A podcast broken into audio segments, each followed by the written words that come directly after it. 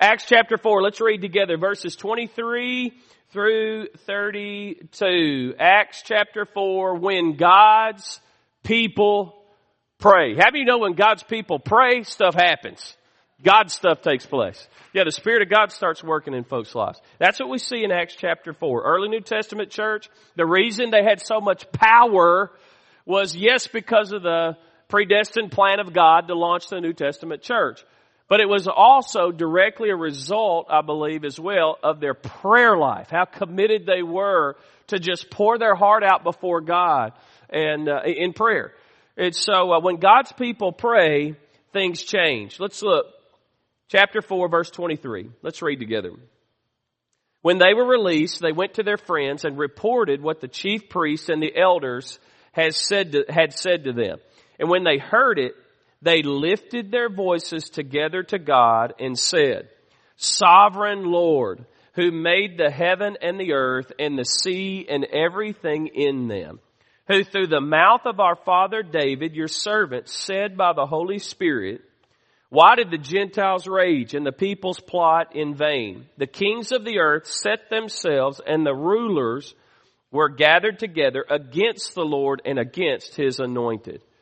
For truly in this city they were gathered together against your holy servant Jesus, whom you anointed, both Herod and Pontius Pilate, along with the Gentiles and the people of Israel, to do whatever your hand and your plan had predestined to take place. And now, Lord, look upon their threats and grant, grant to your servants to continue to speak your word with all boldness while you stretch out your hand to heal and signs and wonders are performed through the name of your holy servant Jesus. And when they had prayed, the place in which they were gathered together was shaken and they were all filled with the Holy Spirit and continued to speak the word of God with boldness. In verse 32 says, the full number of those who believed were of one heart and soul, and no one said that any of the things that belonged to him was his own, but they had everything in common. Right before this, Peter and John were going to the temple at one of the hours of prayer, three hours of Jewish prayer throughout the day. And so they were going to the temple to pray. There's a man there begging for alms and Peter gets his attention. He says, silver and gold have I none, but what I do have I give unto you in the name of the Lord Jesus Christ. Stand up and walk. How many of you know our God's a healing God and a miracle working God today? Yeah, He is. Uh, by His stripes, we are healed. He heals. And uh, this man was healed miraculously. He leaps up, literally the Bible says, and now he's this running billboard, right, of the testimony of Jesus. And uh, the same religious leaders who crucified Christ are still in control, and they see this miracle take place, and they find out that Peter and John are preaching in the name of the very one they just crucified. So they bring them in and they threaten them and say, you're no longer to preach in the name of Jesus. Uh, but Peter and John, and specifically Peter, uh, responds to them and says, listen, uh, whether it's right in the sight of God to listen to you instead of God, you be the judge, but we're going to continue to preach the name of Jesus. You ain't gonna stop us from preaching Jesus. Come on now. And, and that was their declaration with boldness, but also with respect. They said, we cannot help but preach of that which we have personally experienced. The power of the resurrection and the, uh, and the miracles working, saving power of Jesus. And so that's the context here. So they threaten them and send them back. Now they gather with the believers and they pray here. And God supernaturally endows them with power from on high to continue to be bold witnesses for Christ even in the face of incredible persecution. Uh, the word prayed here, it's the word deomai in the Greek. Normally when you see the word prayed in the New Testament, it's the word proseuchomai, which speaks of just typical prayers, supplications and prayers. Deomai speaks of pleading, begging, urging God to work in a specific and a special way. And so what we have here are intense prayers. How many of you know today that God is not obligated to answer our half-hearted prayers? Isn't that right? God is not obligated to answer a whim and a prayer. He's just not. God says in His Word in Jeremiah 29, 13, you will seek me and find me when you seek me with what church, if you know the verse? All of your heart. All of yourself.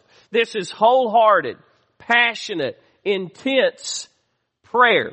Our intensity in prayer is not us proving to God that we mean our prayers. It's not faith in faith, if you will. But instead, our intensity in prayer is simply the revelation of what we truly long for. That's what he's talking about here. What really is, that's the question, the longing of my heart. And, and when the longing of my heart is for, as we, we're saying this year, right, more in 24, more of God, more of His Spirit, more of His power, more of His peace. When I truly long for more of God, you will have more of God in your life. When you call upon Him in prayer and you seek Him with all of your heart. Uh, it says here that when we pray, what does God do? First of all, He shook the house. Uh, how many of you know that whenever you, whenever you pray and seek God, He starts to shake things up? Isn't that what He does? Uh, the shaking here is a literal earthquake.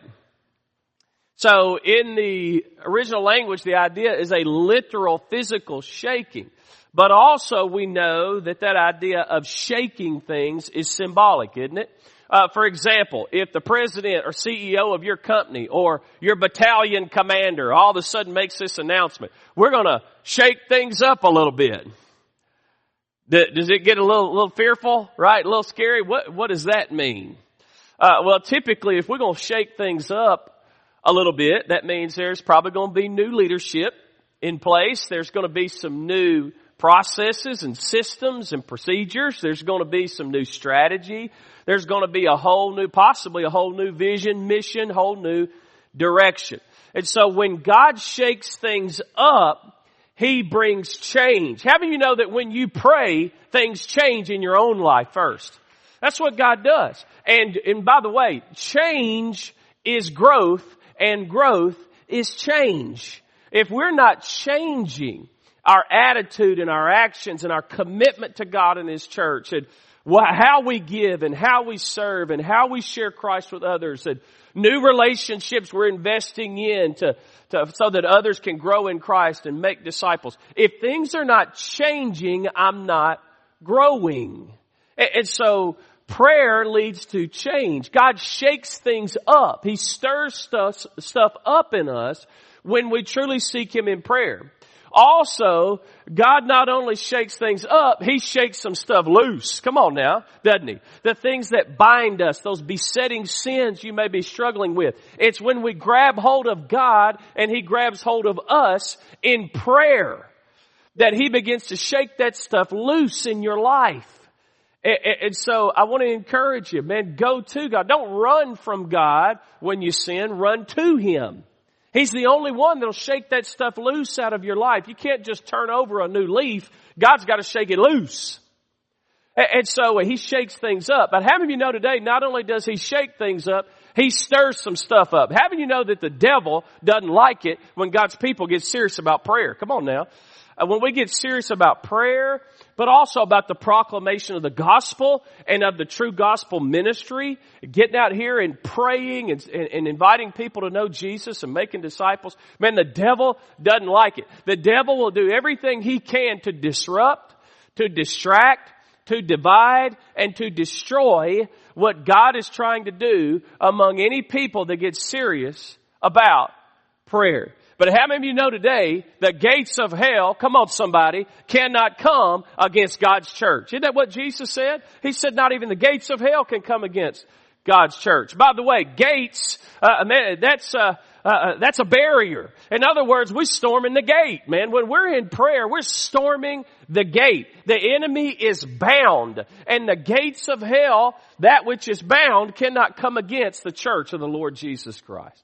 And so uh, when we pray, God shakes things up. But not only does he shake the house, also the Spirit fills the house, doesn't he? When he says here, when they prayed, they were filled with the Holy Spirit.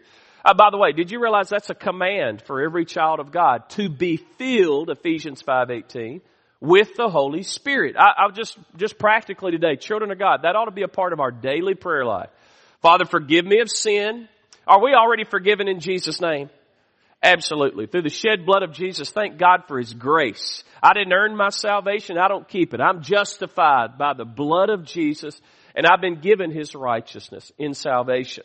And so uh, we're already forgiven, but does sin harm our fellowship with God? Come on, church. Certainly does, doesn't it? And, so we want to be in right fellowship with Him. So every day we should pray, Father, forgive me of sin. And Father, today, fill me with your Holy Spirit. And then by faith, go about our day looking for the work of God around us and listening for the voice of God within us. Okay?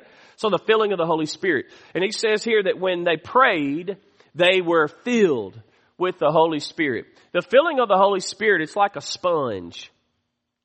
Okay? Think of it like a sponge. So, uh, the idea here is that which is completely saturated and can, can receive no more. Okay? And by the way, be ye filled is a daily filling. We talk about can receive no more. In other words, it's a daily surrender and a daily filling of the Holy Spirit. Think of it like a sponge. The filling of the Spirit is like a sponge that is fully immersed in a bucket of water. Right? Like washing a vehicle. Does anybody wash a car anymore? By the way, there's like five million car washes around. Have you, have y'all noticed that? Everybody building a car wash. I, I guess we all need to get in the car wash business. We'll build our new building, I guess. Right? So back in the day, man, you go outside when it's hot and shorts and rip your shirt off. It's 100 degrees outside and then you get a five gallon bucket of water and put a bunch of Dawn dish soap in it. Can I get an amen? And then you get that sponge out, you soak that sucker real good in there, and you go to washing that vehicle. Well, that's the idea of the filling of the Spirit. It's complete immersion uh, in, in, the living water of God, in the Spirit, if you will. So much so that when you pull it, hello, when you wring it out, what comes out? Living water. The water, that's what comes out. So the Spirit comes out. By the way, how do you know when you're filled with the Spirit? When, when the devil and when difficulty starts to wring stuff out in your life? Come on now. What comes out? That's a good question, isn't it? Peter and John here in the early church, they're being persecuted. They're being wrung out. What's coming out? Spirit of God stuff's coming out. I don't know about you, but that's convicting because when I get wrung out, it ain't always Jesus. Is that true in your life? Am I filled with the Holy Spirit? Man, that's the idea. The Spirit fills the house, the sponge, so much so that, uh, man, when life starts to, uh, you know, uh, put its grip on us and, and try to wring out this stuff and difficulty comes, the Spirit of God comes out. Spirit stuff comes out. The filling of the Holy Spirit. Hey, today, are you filled with the Holy Spirit? When you get saved, we get the Holy Spirit. But we need a daily not, not to being resaved or reborn again, but we need a daily refilling. Okay? And uh, uh, we're wrung out for Jesus every day. We need a fresh filling of the Holy Spirit every morning. So when we pray, God shakes the house and the Spirit fills the house. And not only that, when we pray, stuff changes. Isn't that right? Stuff changes. And specifically in their lives, notice the characteristics we see here. First of all, when we pray, fear is replaced with security. How many of you know today that God will replace your fear and your doubt and your worry if you take it to Him? He will speak to that. He will settle that in your heart. There are a lot of people that deal with fear and anxiety in our world. Mental health issues, emotional health issues. And uh, the reason the Bible talks so much about fear and anxiety is because this is a real thing for a whole lot of people. Fear and doubt and worry paralyzes us in a, in a lot, uh, or they paralyze us in a lot of ways. But it's when we go to the Lord in prayer. Isn't that what Paul said to the church at Philippi? Philippians chapter 4, what did he say? Verse 6, don't be anxious about anything, but through prayer and supplication with what? Thanksgiving. So I gotta have some gratitude here as I'm looking at the stuff of life. God, I'm grateful. You've blessed me no matter how hard this situation is. But through prayer and supplication with thanksgiving, let your requests be made known to God and the peace of God, which surpasses all understanding, will guard your hearts and your minds in Christ Jesus. So it's through prayer that God takes our fear and replaces it with security. We see here that God gave them power, didn't He? In prayer. Uh, this was a, a very weak, timid group of people just a few weeks before this, handful of weeks before this. At the crucifixion of Jesus, what were the disciples doing? They were running for their lives. Now, Peter, the same one who denied Jesus at least three times, some argue that he actually denied Jesus possibly six times. if you go back and read all the gospel accounts. But he denied Jesus at least three times. Jesus said before that, before that rooster crows, you're going to deny me three times. And two of those were to a little servant girl. Scared to death. Afraid. Now, Peter, the same one who wouldn't talk, wouldn't confess Jesus to a little old servant girl, now is looking the very men in the eye who killed Jesus and saying, listen, you can say whatever you want to, but I am not going to stop preaching Jesus to those around me. Big difference. What was the difference? Prayer and the Holy Spirit. That's it. Prayer and the indwelling person and presence of the Holy Spirit. And so today, church, listen, when you are afraid, what do you do? Pray.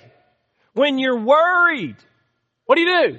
Pray. When you're anxious, church, pray. Yes, when you have doubts and struggles, pray. God will meet you there. He'll meet you there. And so whenever we seek God in prayer, our fear is replaced with security. Secondly, let's keep moving. This kind of goes along with it. Not only is our fear replaced with security, but when we pray, our weakness is replaced by tenacity. Boldness. Boldness. What did they pray for?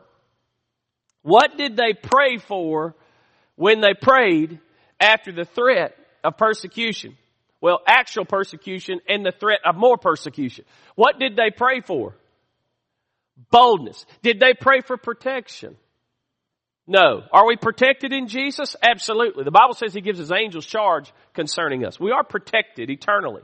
Right? The most invincible man or woman in the world is the man or woman right in the center of God's will. Can I get an amen on that? That's the most invincible person in the world. And if, if, if, if someone takes your life, that's simply because it was God's plan for some reason.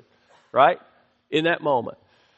And so, uh, so when they prayed, listen, God took that and, and, and turned it into boldness. They didn't pray for protection, right? They didn't pray for God to, uh, you know, uh, give them comfort or convenience. They didn't pray for material things here.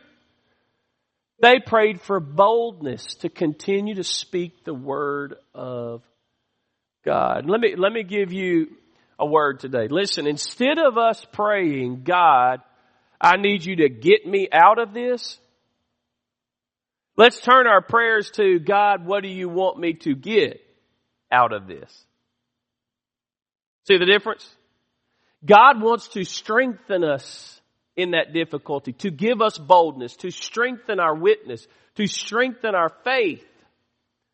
I don't understand why God allows persecution and suffering for the children of God in this life. They crucified Jesus. What, you know, as Jesus said, what do you think they're going to do to you if they, if they kill the master?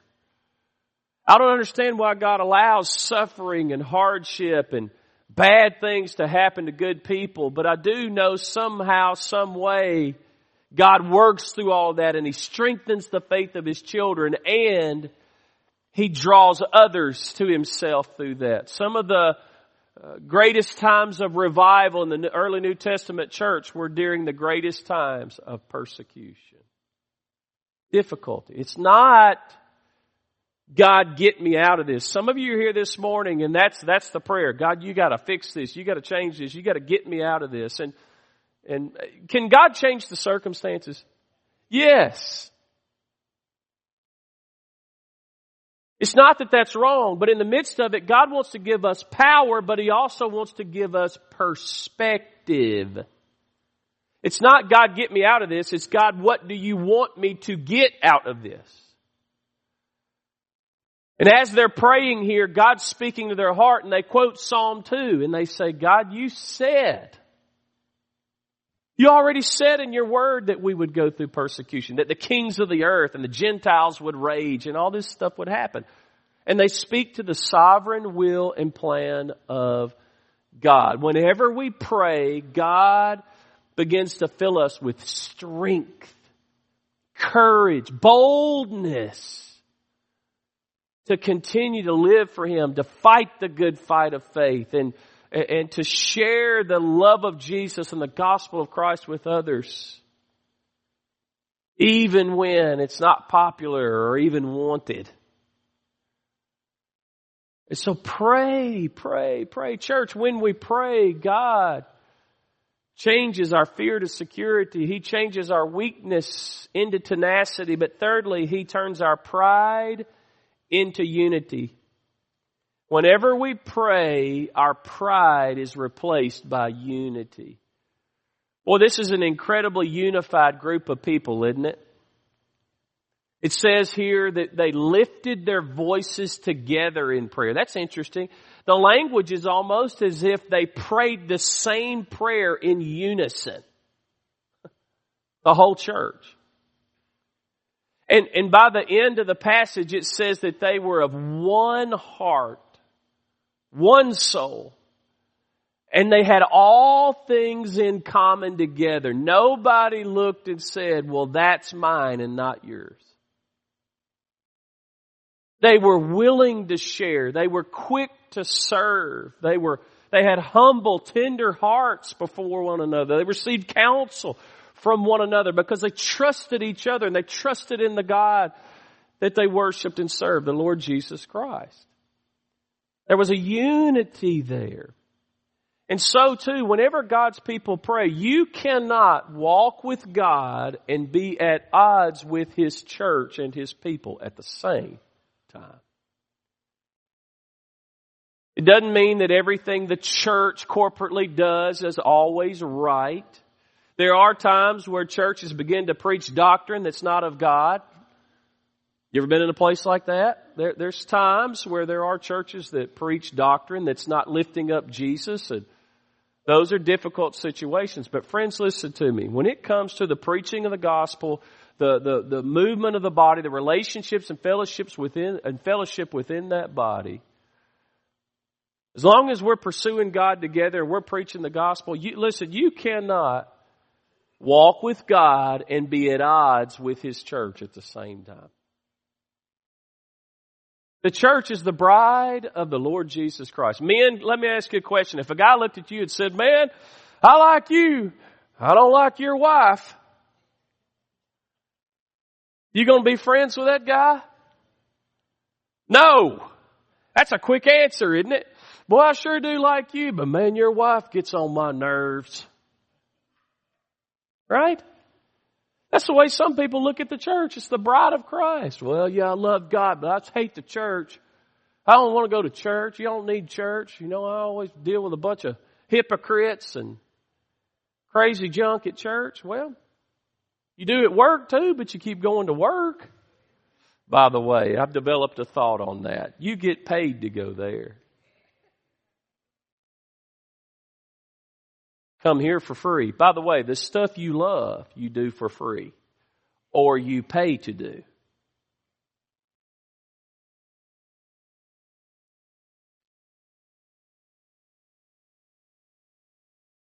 Every year, the first couple of weeks of June, people come from all across the nation to the Great Smoky Mountains. And it's not for the reason that you would think, right? The mountains themselves, which are awesome. But the first few weeks of June every year, there is a certain type of lightning bug. Photinus carolinus. Specific lightning bugs, fireflies, that in their mating ritual, thousands upon thousands of them in these, up in the mountains and in those trees begin to flash in unison. And you get this amazing, unbelievable display of God's glory and beauty there.